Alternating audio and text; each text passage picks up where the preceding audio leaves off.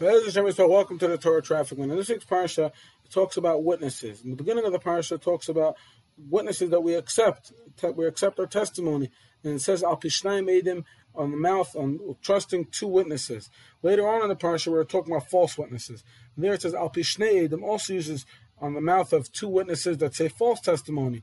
And the Tziv um, explains why in one place do we use the word Shnayim, one place we use the word Shnei. They both mean two. And the Tziv says they're a drop different. Shnayim means two that aren't exactly identical. It's two things, but they're not exactly identical. When two people see something, they're not exactly going to see the same thing. That's automatically the way it is. But later on in the parasha, we're talking about false witnesses. There we switch to the word shnei because it's two identical people. They're both saying exactly the same story.